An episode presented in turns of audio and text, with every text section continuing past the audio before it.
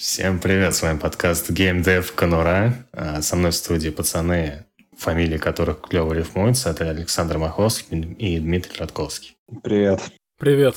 А, сегодня мы решили обсудить такую остренькую тему. Это сваливать или не сваливать. Ну, имеется в виду, естественно, Россия, потому что все мы родом оттуда и вещаем на русском языке. Я думаю, то, что большинство из вас тоже хотя бы, ну даже если из стран СНГ, у нас примерно ситуации совпадают, но где-то больше, где-то меньше кринжа. Ну и мы начали говорить про эту тему после того, как э, вышел фильм Дудя, и Дуров еще отписался по этому поводу. И, в общем, решили обсудить. Давай, Сань, э, ты скажешь, что вообще, как тебе фильм-то понравился? Ну, вообще, если честно, нет, потому что я и раньше не разделял восторгов по США, при том, что я там, естественно, не был. Я знаю все так понаслышке, но у меня очень такие опасливые отношения к этому государству, потому что, ну, мне не кажется, что там все так идеально. Когда люди, знаешь, как бы есть люди, которые очень топят по поводу того, что здесь все плохо, я там во многом с ними согласен, но когда они потом приводят в пример США как,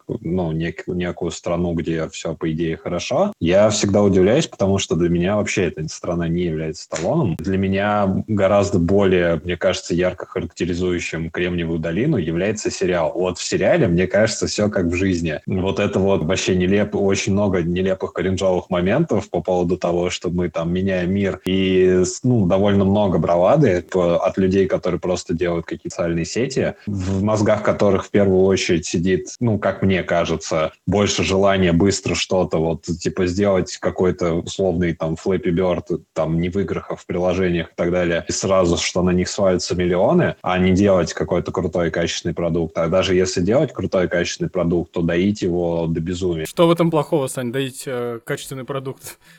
Мне кажется, это же нормально. Да я не знаю, нет, я ничего не говорю. Я не говорю, что это плохо или еще что-то. Я просто говорю, что, ну, у них как-то вот слишком много гордости и какой-то, знаешь, вот этой бравады. Как они смеют, а, по... наглецы. Да нет, ну, в смысле, блин, ну, чувак, они не, не сверхлюди. Я тебе просто говорю то, что вот как-то вот этот образ мне, ну, не кажется таким, то есть прям безоблачным, идеальным. А, вот эти сверхгении, которые вот выучились в Стэнфорде и сразу стали делать, и ну, какой-то вот, э, когда слишком много вот этих всех положительных моментов, ну, сразу возникает вопрос, они вранье ли все это? Можно я поспорю именно с последним пунктом? Не, не, не со всей речью в целом, не со всеми вещами, а именно с последним пунктом. Ну, действительно, бывает такое, что люди очень высокого мнения о своей работе, и это нормально, если они высокого мнения о своей работе, иначе зачем им ею заниматься? Бывает просто, что со стороны кажется, что эта работа гораздо менее важная, чем э, человек ее подает. Здесь как бы с одинаковой вероятностью может быть и действительно это менее важная работа, чем он ее подает, и он просто ну, продавец э, своих достижений. И наоборот, что человек как бы понимает то, что не понимают другие. Я на самом деле понимаю, о чем говорит Саня. Есть как бы вот эти две стороны медали, да, то есть с одной стороны кажется, что очень прикольно, когда ты находишься в обществе, да, которое тебя поддерживает, где все очень увлечены какой-то идеей, пускай эта идея там изменить мир, да, и, ну, она вся такая пафосная и крутая, и среди прочего вот этого, среди людей, которые действительно его меняют, там 90% это, ну, такие около меняльщики. Это Стив Джобс сейчас или Билл Гейтс? Не знаю, нет, вот, ну, как бы Стив Джобс объективно поменял, да, и, и крупные компании. Если Стив Джобс и Билл Гейтс объективно поменяли, несмотря на то, что их всю жизнь обвиняли в том, что они чужие лавры как бы на себя берут. На, насчет бравады вот этой, это встречается очень часто в каких-то компаниях, типа, ну, даже, я не знаю, не, не только не геймдевных даже, а просто когда люди сверху, там менеджеры какие-то начинают думать о том, как повысить мотивацию других э, сотрудников, и вас там собирают, там ездить какие-то на сплочения, еще что-то. И меня всегда это как-то очень сильно отпугивало. Я думаю, блин, серьезно, я не хочу там всю жизнь проработать, условно, в кофехаусе. Мне, у меня есть другие планы. Я... Да, вот эта вот вся чушь, которая тебе втирают, что вот мы там мы команда, мы вот у нас самый лучший там кофейня вот э, из всей Москвы, и давайте, ну это бред, конечно. Ты вот говоришь, что бред, а с другой стороны, а, ведь действительно а, есть люди, которые с которыми ты общаешься, и они такие, вот мне нравится, что у нас в, все в компании такие за общую идею. Да, это как это как-то, да, да, это работает, и это странно, но вот есть э, как раз какие-то люди, вот, ну, меня, например, там это отторгает. С другой стороны, если для тебя это как бы кайф, то есть есть какие-то темы, да, которые, ну, ты сам хотел бы топить за них, и вот прям головой в стену биться. Если попадаешь в такую компанию людей, которые, ну, идеи которых тебе очень сильно нравятся, то наверное, ты тоже будешь таким вот фанатиком. Это просто это вообще как-то странно. Типа, это единственная там, Сань, причина, почему Америка тебе не очень нравится. Не-не-не, во-первых, я еще раз сейчас уточню, потому что там, да, вот, короче, в сериале был очень клевый момент, когда чувак, ну, типа на кассе закупает пиво, пацан, который продает ему на кассе, такой узнает, что, оказывается, этот чувак сейчас взял инвестиции под свое приложение и начинает ему презентовать свое приложение, нахрен не нужное, без бесполезное, бессмысленное, но такое типа, вот, это просто гениально. Ну, у вас никогда такого не было, что вам там надо найти там машину или еще что-то. В фильме Дудя об этом говорили, там прямым текстом говорили, Тим Кук ходит в зал в 6 утра, потому что люди его задолбали своими спичами по поводу своих приложений, идей и прочего, прочего, прочего. То есть, ну, когда среда этим перенасыщена, появляется слишком много бездарного. Вот, короче, это примерно то же самое, что случилось с литературой. Сейчас невозможно практически найти хороший хорошую книгу современного писателя, потому что ну, Саня, пишут все... Ну, вот, в какой-то момент был бум писательства и графоманства, и там каждый... Извини, что я... Сейчас я закончу мысль. Извини, что я не даю и... меня перебить. Каждый, у кого там находились хоть какие-то деньги там издать свою книжку, типа вот ее издавал. И так появился целый жанр про попаданцев и прочее, прочее. То есть все вот это вот, подобная культура, она должна, по идее, развивать как- как-то вот это все. Она просто, типа, вширь растет. Она просто увеличивает поток бездарного, вообще нафиг никому не нужного контента, который типа не выстреливает и прочее, типа прочее. подкастов, которые никто не слушает, да, про геймдев? Да, да. Ну, то есть, вот зачем это все? Ну, не посмотрели бы фильм Дудя, подкаст бы не записали, ну. А, да, давайте здесь сразу небольшой дисклеймер, просто извините, пожалуйста, я не смотрел фильм Дудя ни один, и в том числе про Долину, к сожалению, хотя я смотрел какие-то его интервью, но сериал «Силиконовая долина» я тоже не смотрел, поэтому... Речь-то на самом деле не только про Силиконовую долину, это мы что вцепились. Я хотел про, про то, что Саша сейчас рассказывал, сказать. Вот этот момент, что ты куда не пойдешь, тебе везде питчат приложение. Ну, ребят, ну это правда жизни. Это над этим шутят э, в Боджек Хорсмане, я не знаю, в мультике там. А, чуваки постоянно питчат главному герою там как какой-нибудь бред безумный. А, типа, а у тебя было такое, что ты выходишь из дома и понимаешь, что а, тебе не нравится твой зонтик? Он такой, нет, никогда не было. Перестань там. Что-то такое. А, поэтому это, это нормально. Это так, так и происходит. Ну, в смысле, ну ты с детства говоришь, а, а ты чем занимаешься? А, я, я не знаю, я игры разрабатываю. А, компьютерщик, что ли? А можешь мне починить компьютер? Ну, ну, вот так вот это всегда, и это всегда так было, и это всегда так будет. Ну, еще там на наш век хватит. В этом, в этом нет ничего плохого. Это как вода слишком мокрая, песок слишком твердый, что как это называется? Какая- какой-то self-help э, книжка, что ли, какая-то была такая. Ну вот, это то же самое. Ну, то есть люди всегда так будут говорить. Люди всегда будут пичить свои идеи, потому что они хотят заработать бабла легкого и будут тебе приставать. И даже если создать самые некомфортные условия для того, чтобы э, среда была самая недружелюбная, все равно найдутся те, кто будут пытаться тебе что-нибудь продать. Поэтому не надо специально избегать среды такой комфортной, в которой все развивается. Ну, ну да, ну да, действительно. Ты, у тебя есть тысяча стартапов, у тебя 900, даже намека не будет на какую-то э, окупаемость. Э, и люди, которым ты скажешь, любой из этих 900 стартапов, ты им покажешь, они скажут, ну ты больной, что ли, за на это деньги давать? Тут невозможно заработать. Но проблема в том, что из тех 100, которые что-то где-то покажут, и из тех 10, из тысячи, которые э, заработают какие-то большие деньги, ты тоже, когда их покажешь людям, точно так же найдутся те, кто скажет, что дурак, что ли, это не заработает денег никогда. Ну и поэтому, поэтому, ну, есть такие баяны всякие, типа, вкладывать деньги в, э, в команду, а не в продукт, потому что всегда можно пивотнуться. Ну, то есть это баян на баяне, я понимаю, сейчас я говорю, но, но в общем, если, если много вбухивать денег в какую-то индустрию, она взлетает. Она взлетает, несмотря на то, что 95% скамеров 99% ничего не достигнут, все равно она взлетает, все равно ты кидаешь в стену просто, я не знаю, в этой бумажке, разведенной в воде, и какая-нибудь да прилипнет. И вот так же и здесь. Ты просто кидаешь, кидаешь, кидаешь, что-нибудь да прилипает. И, а, и самое лучшее, например, что вот самая лучшая помощь, какая может быть от государства в какой-нибудь сфере, это просто на рандомно, без, э, я не знаю, наверное, вообще с минимальной какой-то селекцией давать деньги просто всем подряд. Поэтому, когда там кто-нибудь говорит мне про то, что фри, например, разбазаривает деньги э, на какие-нибудь безумные вещи совершенно, ну, ну да, это безумные вещи, да, действительно. Но лучше они вообще без экспертизы будут просто всем подряд давать, чем у них будет экспертиза, и они не будут давать вообще никому. Да нет, Диман, я все... Но, я... Нет, забей на кремниевую долину. А почему кремниевая, а не силиконовая, Сань? Ты что, за это, за чистоту... Э За частоту переводов, что ли? Ну, вообще, кстати, даже в фильме «Дудя», который ты не смотрел, Диман, как раз поднимается этот вопрос. Ну и правильно, кремниевая. Не, ну в смысле, понятно, что правильно кремниевая, но у нас-то силиконовая. Так же, как э, я капучино называю то мужским, то средним родом, а, потому что ну, капучино вроде кофе, типа мужской, а с другой стороны, вроде бы это итальянское слово, соответственно, это оно. То есть молоко же оно. А, вот так вот. Поэтому, ну, я не знаю как. А вот с э, долиной никогда, мне кажется, кремниевой ее не называл, потому что, мне кажется, это каким-то неестественным. Ну, то есть это вошло, это разговорное выражение. Это силиконовая долина, потому что понятно, что правильно говорить там кремниевый и все такое, но мне кажется, если уж на то пошло, то правильно говорить Silicon Valley.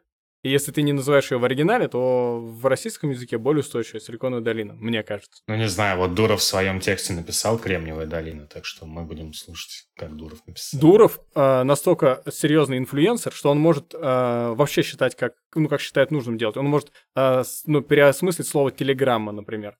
И и ему это позволено. Он может ВКонтакте написать слитно, и все, потом люди будут в переписке говорить, мы ВКонтакте слитно с кем-то. Ну, подумаешь, чувак там в 30 лет э, поднял просто крупнейшую социальную сеть, которая давала отпор э, всем международным социальным сетям и до сих пор дает э, в России. Ну, всего-то, как бы, ну, что, что это заслуга, что ли? А, а мессенджер сделать самый удобный в мире. Это заслуга, что ли?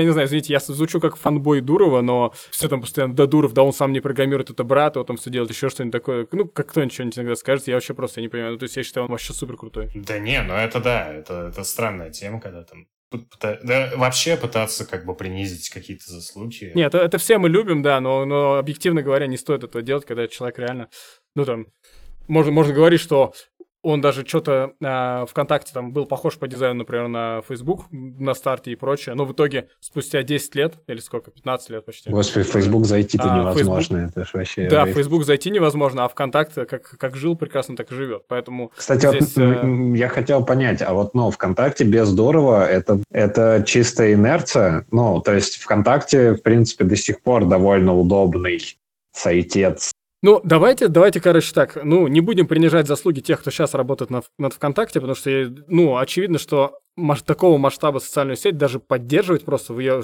в рабочем состоянии, это на самом деле нетривиальная задача. То есть, ну, много, много вещей как бы незаметных, типа, что а, при увеличении пользователей линейном а, некоторые вещи могут увеличиваться экспоненциально. И как следствие, а, ну, сложность просто а, всего этого, всей этой махины, она колоссальная, и это тяж, действительно тяжело поддерживается и так далее. То есть, ну, технические специалисты все молодцы, а потом по маркетингу, по всему остальному, я так понимаю, что у них тоже особых нет проблем. Они, может быть, а, может быть, немножко вязко добавляют какие-то новые фичи, или, может быть, не совсем точно угадывают с ними. Но это уже тоже может быть просто последствия того, что они массивные очень. Естественно, естественно, Дуров визионер. Он может щелчком пальца сделать как бы очень круто. Он может взять, просто переосмыслить все и все. И сделать, сделать бесплатные стикеры, на которых там все зарабатывали. Бам, все, пожалуйста. Ну, смысл теперь ну вот я серьезно, я знаю десятки людей, без шуток десятки, которые переходили на Телеграм с аргументом, что, ну им кто-нибудь показывал, они переходили на Телеграм с аргументом, там есть смешные стикеры. Какая-нибудь порнушка или какие-нибудь а, коты или что-нибудь еще такое. Просто вот, вот все, что людям надо, это вот такое вот. И, и он вот, он перевернул эту индустрию. Он сделал реально мессенджер, в котором можно работать. Раньше в скайпе же все работали. В этом плане он крут. А так вообще, с другой стороны, у, у Телеграма до сих пор нет видеозвонков и нет групповых аудиозвонков. При том, что...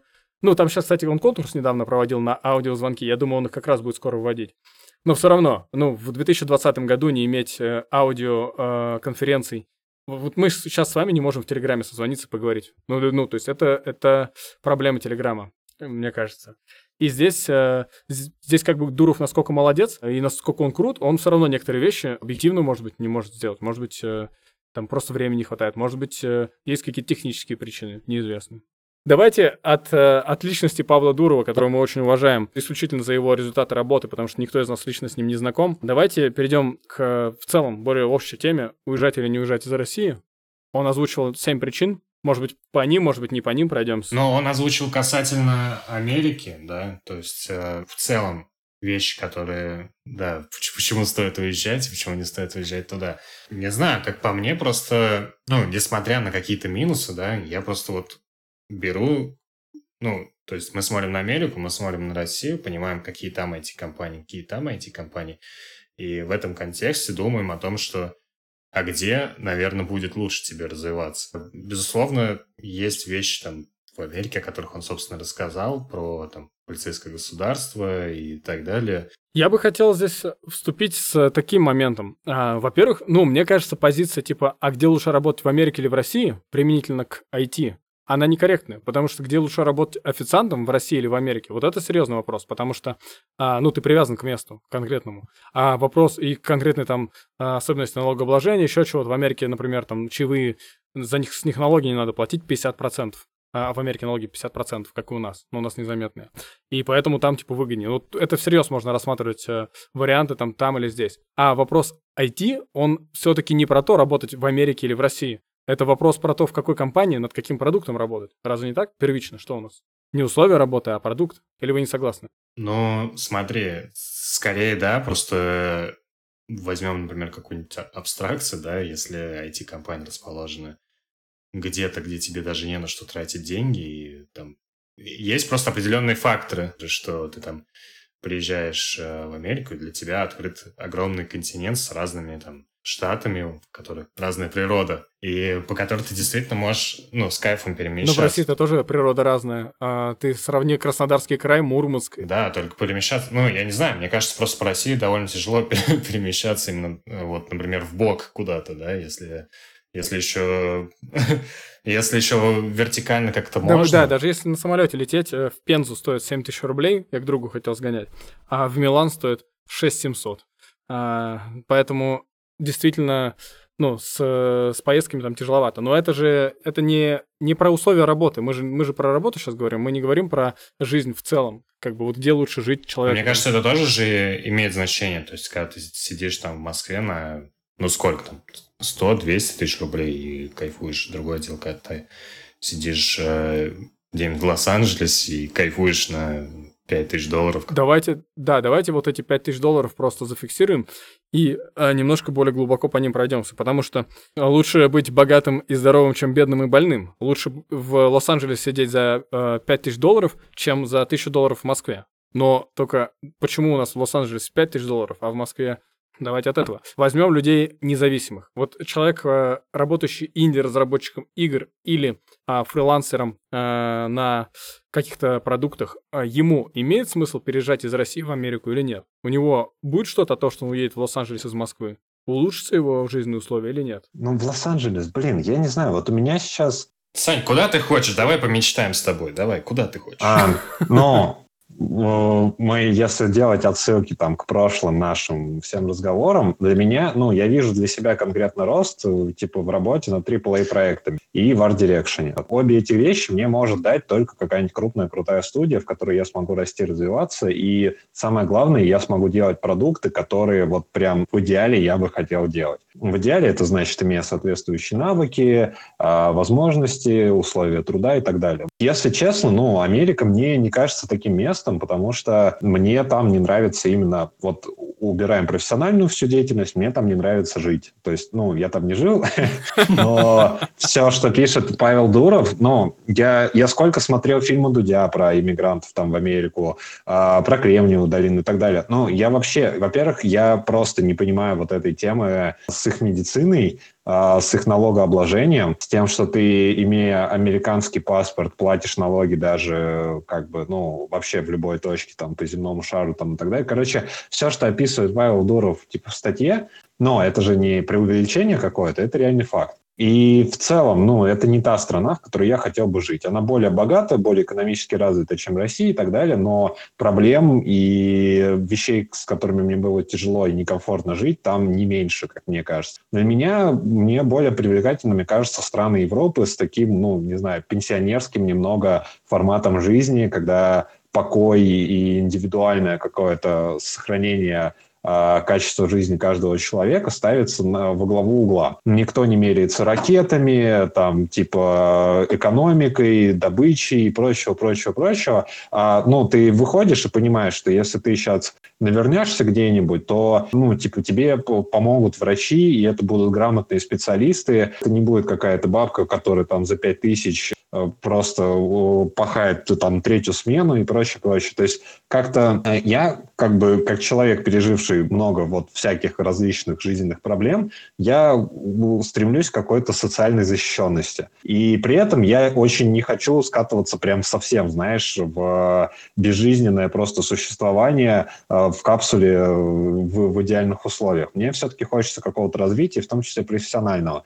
И в данный момент, ну, там, та же Польша, там, не знаю, какие-то европейские страны, другие, имеют уже крупные геймдев-студии, в которые бы мне хотелось попасть. И если рассматривать эти, этот вариант, то он, мне кажется, более привлекателен. И туда бы я переехал, потому что вы знаете в курсе сейчас моих проблем, там, учитывая, что я живу там, в центре Москвы и работаю нормально в хорошей компании, я все больше прихожу к выводу уже такому, не знаешь, не просто типа откинуть раз, э, ради красного словца, а я понимаю, что ну, в этой стране реально тяжело жить. Вот вообще без уже вообще каких-то там оппозиционных идей и прочего, ну, здесь реально тяжело существовать. Э, здесь очень много проблем, которые, ну, пока что я не вижу, что они в ближайшем будущем разрешатся. Если я... А для меня самое главное — это мое развитие как специалиста, потому что я свою работу люблю. И я очень надеюсь, что у меня получится достигнуть вершин ее и делать что-то значимое, потому что я не вижу смысла э, делать что-то среднее. Я вижу смысл делать что-то среднее, пока ты учишься. Но все равно ты должен стремиться к тому, что ты станешь вышкой, и ты будешь во, во главе голове той, ну, грубо говоря, с теми людьми, которые будут двигать все это вперед. И двигать твою индустрию вперед, и двигать твое искусство вперед. И, соответственно, ну, конечно, до этого периода ты должен э, освоить огромный пласт знаний, но когда ты освоишь его, ну, хотелось бы, чтобы ты спокойно мог заниматься тем, что ты любишь, а не просто, я не знаю, как в коверной бомбардировке пытаться там выжить и между делом где-то кое-как там заниматься работой и что-то там пытаться делать, лишь бы деньги были. По мне это жесть, вот. Это терпимо, когда тебе 20, но когда тебе там условно 35, вот, то и ты реально уже крутой специалист, ну, надо работать именно в тех условиях и в той стране, которая это позволяет делать, не оглядываясь на вот эту всю, типа, требуху, которая, ну, и в США в, в, не, меньших, в, не меньших размерах, на мой взгляд, присутствует. Как человек, которому примерно 35 лет, чуть-чуть, чуть-чуть осталось, а, то я вообще, во-первых, согласен полностью с тем, что нет смысла делать что-то среднее, всегда нужно а, в профессиональной жизни стараться до, дойти до максимума. И максимум этот превысить. Иначе, иначе я не понимаю вообще, ради чего жить. А, ну, ну, понятно, там дети, семья, а, близкие, родные, друзья. А, но вот я, например, я не знаю, как можно, например, жить ради хобби, потому что а, ну, для меня, для меня работа — это работа должна приносить удовольствие, я считаю. Поэтому я согласен. Работа должна быть а, сделана очень качественно, и нужно стараться ее делать круто. Особенно, если она тебе нравится. Теперь, если, э, Саня, ты хочешь работать в AAA проектах, и в России нет студий AAA, которые бы хотели бы тебя брать на ту должность, на которую ты хочешь, а за границей такие есть, но они требуют, чтобы ты жил именно там, где они находятся, мне кажется, здесь очевиден вопрос. Здесь не стоит вопрос, уезжать или не уезжать. Конечно, уезжать. Что думать? Ну, тебе надо работать. Э, ты хочешь работать там, в конкретной компании, а, над конкретным продуктом. Компания находится в такой-то географической точке, значит, ты едешь. Это, как я говорил, командировка. Десятилетняя, пятилетняя, двухлетняя, но это командировка. Тебе нужно туда ехать, тебе нужно, соответственно, там находиться. И в этой командировке ты создаешь максимально комфортные для себя условия. Ты хочешь там жить нормально, чтобы у тебя семья с тобой там была, все остальное и так далее. Окей. И есть другой момент. Ты говоришь, что в целом в России тебе не так комфортно жить, как было бы комфортнее жить в другой стране. Но вот э, мне вот что интересно, было, будет ли тебе комфортнее жить там, где ты не гражданин, где типа, к тебе относятся как, э, ну, как к человеку, который типа приехал и здесь э, на непонятно каких правах, то есть, ну, ты не, не полноправный человек. Ну, смотри, вот если мы говорим про там специалистов и так далее, ну, я, если честно, рассматриваю для себя такой вариант, что как только я вот стану прям действительно значимым для там типа индустрии как специалистом, действительно, ну, эти все вопросы снимаются моментально. Как только, понимаешь, когда ты делаешь какой-то бизнес или еще что-то там в другой стране, и э, у тебя там какое-то доходное предприятие и прочее, прочее, ну, я думаю, никаких вопросов к тому, что ты из другой страны не будет. Это все, э, это, это в зависимости, в каком статусе ты переезжаешь в эту страну. Понятное дело, что если я сейчас приеду и такой, блин, я бы очень... Я, когда ты еще ничего не стоишь, но при этом требуешь много, ну, естественно, понятно, что типа, а с чего вдруг? А с чего ты взял, что все эти блага, которые здесь люди выстраивали годами и построили вот эту там экономическую систему, социальную и так далее, ты должен на них рассчитывать просто потому, что ты сюда приехал? Ну, естественно, это смешно. Когда ты, как, не знаю, как человек, который чего-то стоит, приезжаешь в какую-то страну, понима, ну, понимаешь, что ты в своей стране не можешь э, там жить и существовать и заниматься делом так, чтобы там не оглядываться постоянно и не беспокоиться о чем-то, и ты приезжаешь вот в какую-то страну, где подходящие под тебя условия, ну, я сомневаюсь, что, во-первых, будет там длительным и сложным ладно, окей, длительным, но типа 5 лет, допустим, или 7, это не особо большой срок для получения гражданства, на мой взгляд. Во-вторых, даже какой-то срок, он все равно не будет проблемным, э, бюрократичным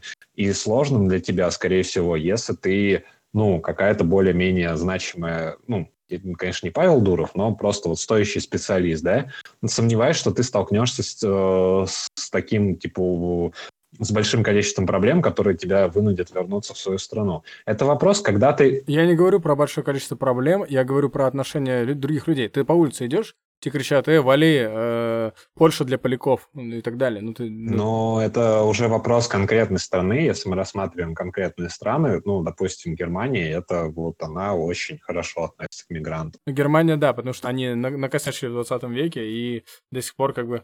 Норвегия, допустим, очень плохо относится к мигрантам. Вот, типа, я бы в идеале, конечно, хотел вот в какой-нибудь скандинавской стране жить, если говорить про уровень жизни. Но я понимаю, что вот этот вопрос точно, ну, то есть это, это, это очень тяжело сделать меня там есть знакомые, точнее, там у мамы есть подруга, которая 20 лет ведет в Норвегии бизнес в Осло. Она до сих пор не получила норвежский паспорт. У нее там дочь родилась и прочее. Вот. Она до сих пор не получила норвежский паспорт, и она откровенно говорит, что, ну, действительно отношения как людям второго сорта. Причем, казалось бы, а с чего? Ну, то есть, как бы, э, Норвегия довольно вроде как бы не, там, знаешь, не правая страна и не националистическая, но вот этот факт присутствует, и это отношение да, даже не в том, что тебе на улице кричат там, эй, там, возвращайся туда-то, а, скорее всего, именно вот в каком-то твоей социальной жизни, то есть, э, когда ты приходишь в какой-то орган, когда тебе нужно сделать какие-то документы и прочее, прочее, прочее, вот, скорее всего, в этом выражается.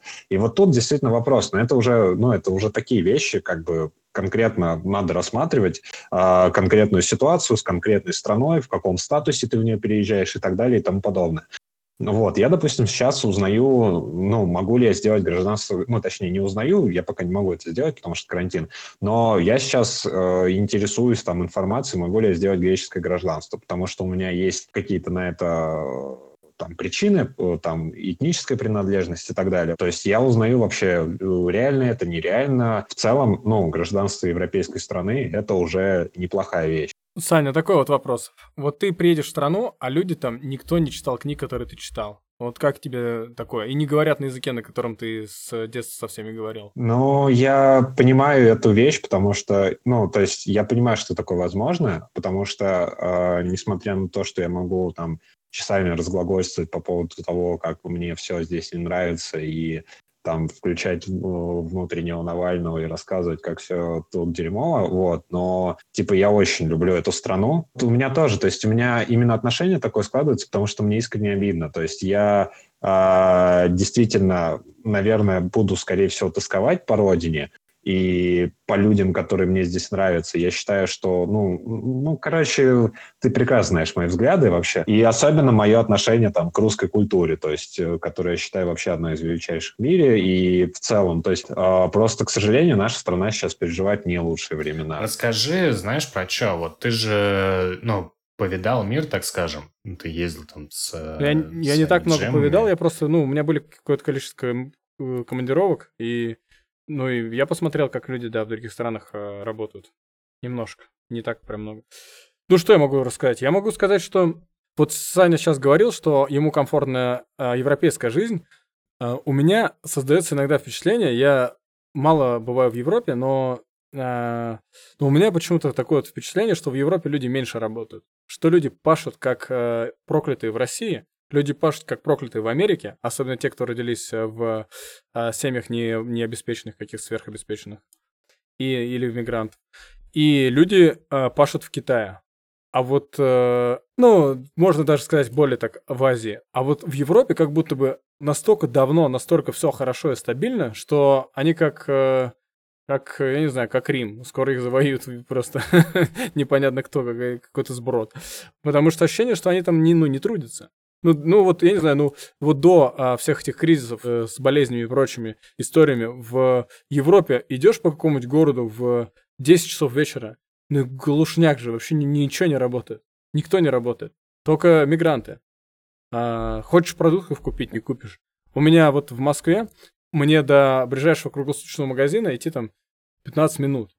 И для меня это уже катастрофа. Я, я уже жалуюсь всем, хожу уже несколько лет, что как же так мне далеко идти до магазина, почему у меня во дворе нет круглосуточного магазина. Это очень неудобно. Иногда у меня впечатление, что в Европе немножко меньше работают, чем в России и в Америке. А в России люди работают очень много. Люди работают очень много, ну, большинство по нужде, потому что у нас просто, у нас э, в большинстве своем люди сами что-то добиваются, им приходится э, действовать э, как-то, чтобы что-то получить. Ну, то есть у большинства людей даже там квартиры нет. Ты расскажи, вот в итоге ты, например, э, ездишь, да, там, ну, ты ездил по разным странам, участвовал в каких-то хакатонах, и, ну, насколько тебе там образ жизни какой-то там понравился? Ну, я сейчас не могу, не могу прямо авторитетно заявлять э, про другие страны на своем опыте, потому что у меня скорее вот то, что у меня друзья э, работают, э, и они через год-два работы начинают э, какие-то уже у них появляются вещи, которые они, э, которые либо нравятся, либо не нравятся в той стране, в которой они живут. Я когда приезжаю на хакатоны на эти, это, да и в целом в какие-то командировки, это ты приезжаешь, у тебя один день э, прогуляться по городу, потом у тебя три дня конференция, хакатон, э, мероприятия какие-то, еще что-то, или ты где-нибудь там сидишь неделю, э, работаешь, потом ты еще, еще один день у тебя перед отъездом, и ты уезжаешь. И это, ну, ты приезжаешь работать, ты сидишь с людьми, работаешь, и все работают, все классные, все клевые, э, все трудолюбивые, трудоспособные, все очень интересно, все профессионалы высочайшего уровня, супер. Вот такие впечатления. Но когда ты работаешь год, это немножко, возможно, иначе. Например, э, ну, вот из примеров у меня есть друг, он переехал в Facebook, э, Facebook, э, друг переехал в Facebook. Из, из ВКонтакте, да? А? Из ВКонтакте. Да-да-да. Кстати, нет. Вот, он переехал в Facebook, работает в Лондоне, и он приехал, и это человек, который очень комфортно себя ощущал на работе технически, программистом, лидом там и так далее. А переехал он в Лондон, жил там, и тут у него проснулось внезапно желание идти по карьерной лестнице. И это желание не потому, что, ну, у некоторых горит, типа меня, просто они, они не могут, им нужно все время двигаться, двигаться, им все время всего мало, им надо еще больше. Вот э, у него не такое, у него просто есть необходимость в этом, а необходимость она заключается в деньгах.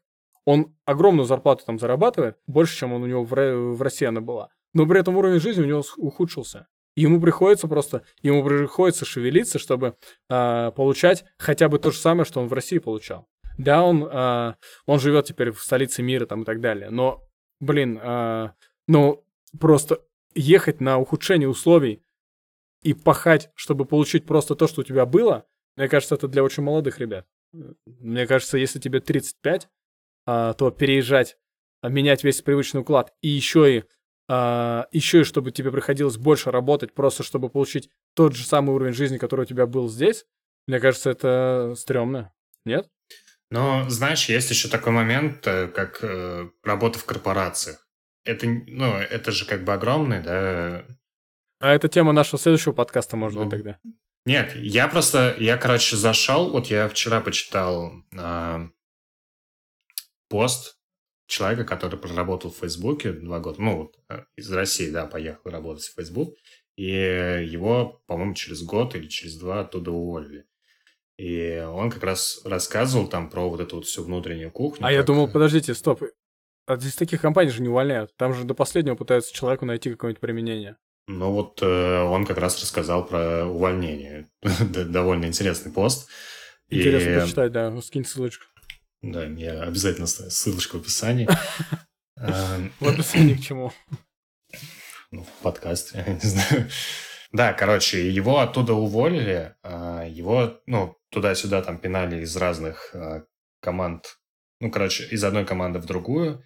При этом он как бы думал то, что вроде как бы он успевает, где-то он явно сам накосячил, а ему дали шанс закрыть это другими какими-то своими проектами, то есть ему там дали два других проекта и сказали, типа, давай релиз. При этом его там заставляли писать отчет о том, что вот произошел такой баг. Он к этому отнесся, видимо, не так серьезно. Он написал этот отчет, потом его вызвали на допрос. Почему, почему ты написал отчет так плохо? Он говорит, ну, у меня, типа, два релиза, может, я ими займусь. Вы же сказали, что это как бы важнее, а баг не так важен. В общем, его там пинали-пинали, и что-то в итоге выперли. Ну, мне это напомнило, как вот обычная ситуация, реально в каких-то там корпорациях не айтишных. То есть э, ты там приходишь куда-нибудь на работу, да, и ну, по сути, ты как бы там вот этот винтик, которого туда-сюда шпыняют.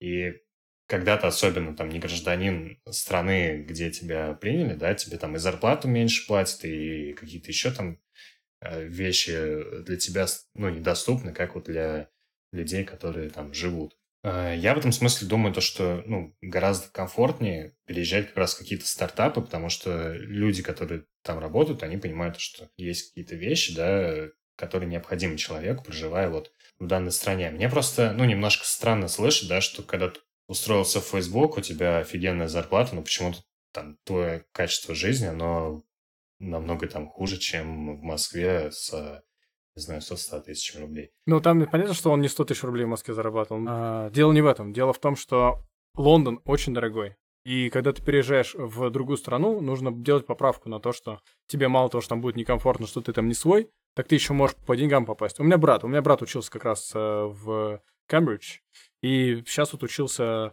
до того, как началась вся эта проблема, и пришлось вернуться в Москву и удаленно учиться, он э, учился в Швейцарии. Э, в Швейцарии, в... где-то там в Швейцарии, короче. И, ну, это катастрофа. У него он просто сидит без денег, и он, он реально, он понял цену деньгам, он научился считать деньги как раз вот пока учился там и там, потому что в Лондоне э, он бывал, не знаю, несколько раз, типа, за всю, э, за весь год в Кембридже, потому что хотя там ехать недалеко, 20 минут, наверное, ехать. Но вот э, просто безумно все дорого. Одна поездка в Лондон, это вообще, ну, 20 минут ехать на электричке, сколько это, вы думаете, стоит? Вот сколько в России вы бы отдали за 20-минутную поездку на электричке? Ладно, давай я просто предположу, сколько там, да, 20 минут ехать на электричке, это, например, 5 евро. 5 евро. Ну, а 5 евро это сколько в рублях? Это где-то 400 рублей, да? Нет, а, больше двух тысяч рублей. Одна поездка туда-обратно. Это мощно. Это да. мощно.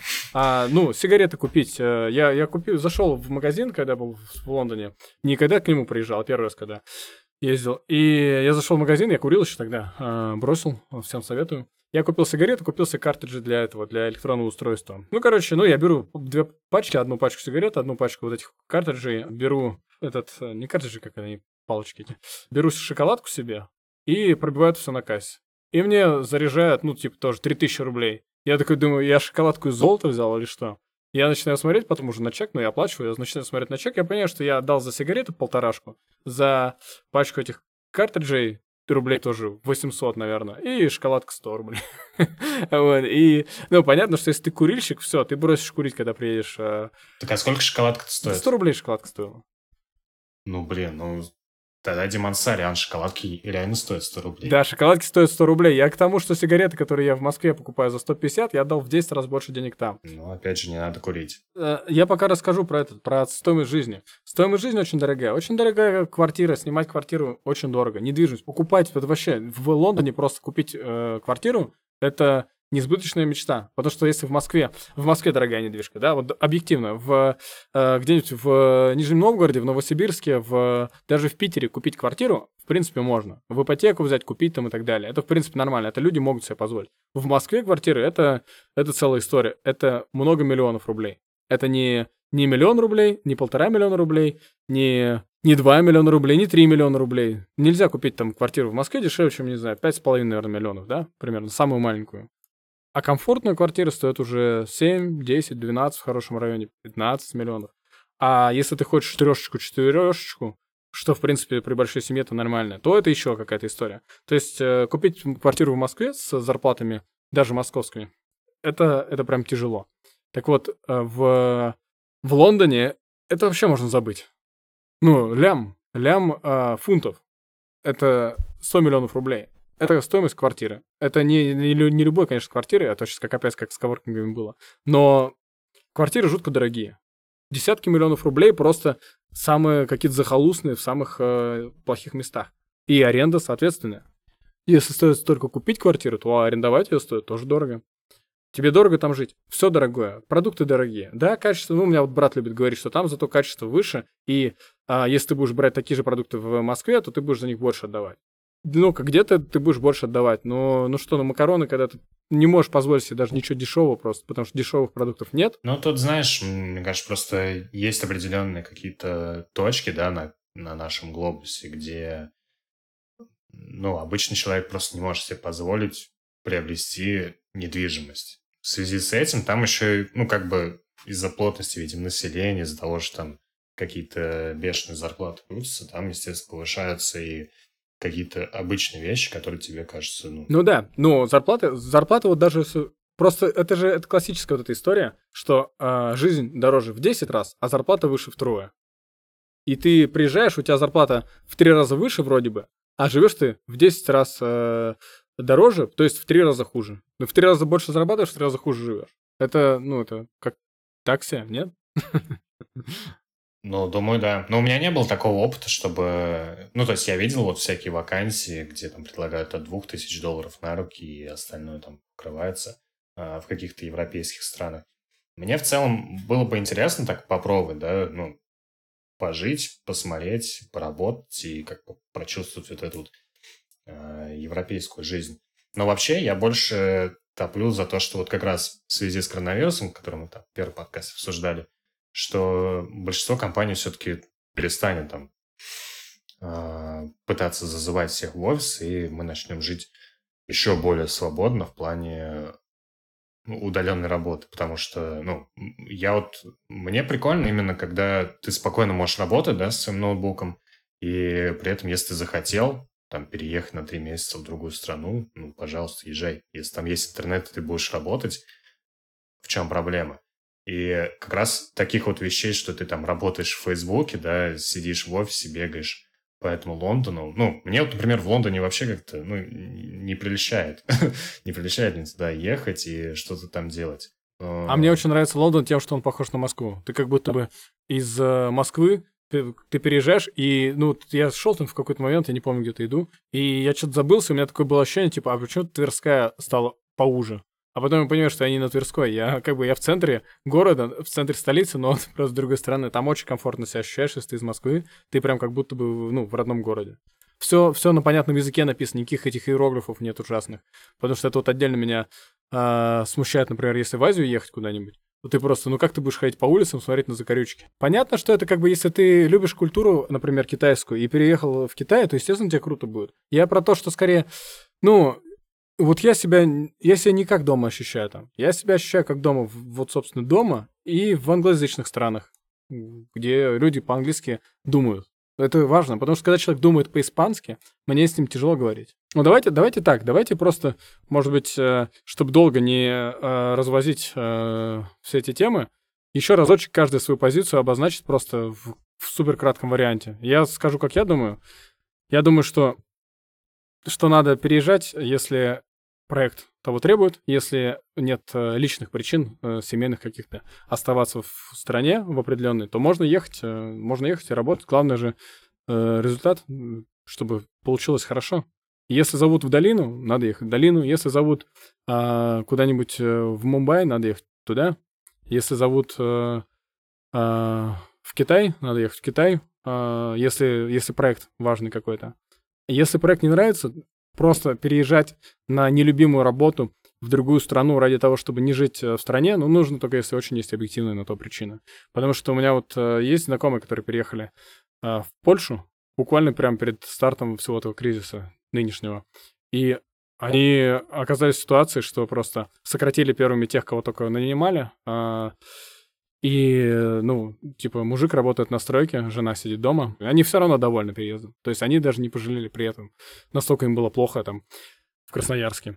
Поэтому кому-то, может быть, действительно за любую возможность ухватиться. Но большинству людей, особенно те, кто работает э, на, ну, на верхней ценовой э, все-таки части э, в Москве, тем людям, то если ехать куда-то за рубеж, то только при условии, что там действительно работа какая-то, на которой хочется именно саму работу такую хочется. Это мое мнение. Поэтому я в Москве. А, давай, Сань, ты говори. Да я не знаю, но я как бы, как сказать, я за развитие. Вот. Если развитие предполагается в другой стране, если ты понимаешь, что ну, конечная твоя цель, скорее всего, будет не здесь, то, наверное, да, как бы нужно прорабатывать все эти моменты, хотя бы просто в теории понимать сейчас, как и что делать, какие есть нюансы, и потихоньку определяться заранее, ну, а не в тот момент, когда тебя условно петух клюнет. Вот. И второй момент, что, ну, надо смотреть на конкретизированную ситуацию, на страну, в которой ты живешь, на страну, в которую ты предполагаешь переехать, и уже делать какие-то решения. Если там рассматривать условно из России в США, то ну, я не сильно вижу смысл. А если рассматривать из там какого-то одного проекта в другой проект, то, опять же, какой проект, если ты туда хочешь, то эта страна уже, да, действительно не так сильно значение имеет. Но и в любом случае всегда должна быть жизнь более-менее комфортная, потому что от того, как ты себя чувствуешь, как тебе комфортно работать и жить, э, очень сильно зависит твой продукт. И, наверное, все-таки круто было бы, чтобы твой проект там мечты и твоя работа мечты находилась там же, в той стране, где тебя, собственно, и жизнь-то удовлетворяет по большинству запросов, а не там, где тебе придется все время думать о, в первую очередь о каких-то бытовых вещах, нежели о том, как тебе сделать что-то крутое. А, я думаю, то, что... Да, это, это, кстати, прикольная мысль, то, что ты сказал, что в геймдеве действительно важно то, насколько ты себя комфортно чувствуешь, так как а, даже если ты там программист, в любом случае это более-менее творческие профессии. Ну, в принципе, творчество, да, это понятие такое достижимое, но anyway. А, мне, ну, мне вообще всегда очень нравилась мысль о том, что нужно как бы там переезжать, нужно смотреть разные места, и я, как уже говорил, мне было бы прикольно там, быть таким человеком мира в этом плане, чтобы ездить и удаленно работать. Не знаю, насколько это ну, насколько это интересно делать всю жизнь, наверное, мне хотелось бы просто насмотреться и в итоге, возможно, где-то остановиться в каких-то более э, развитых странах, где ты будешь себя чувствовать комфортно и продолжать, собственно, делать там проекты, которыми ты бы хотел заниматься. На этом, я думаю, мы закончим, да, э, тему. Да, я надеюсь, что, что у нас получился хоть какой-то разговор. Э, мы немножечко уходили в стороны, Надеюсь, мы как-то это все подрежем и все получится. Заходите на Discord сервер, обсудим все. Также подписывайтесь, ставьте лайки. Мы, возможно, выйдем еще на другие платформы. А, и, может быть, когда-нибудь мы еще запишем все это в лайве. А можно у ну, меня одно пожелание к тем, кто дослушал до этого момента?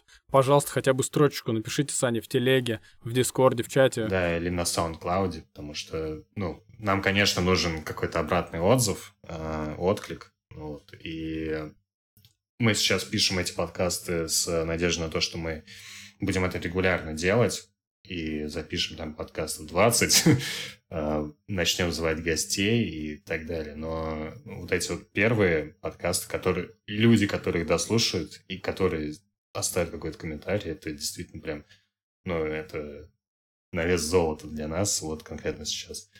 Да, спасибо заранее большое. Всем спасибо, всем пока. Пока.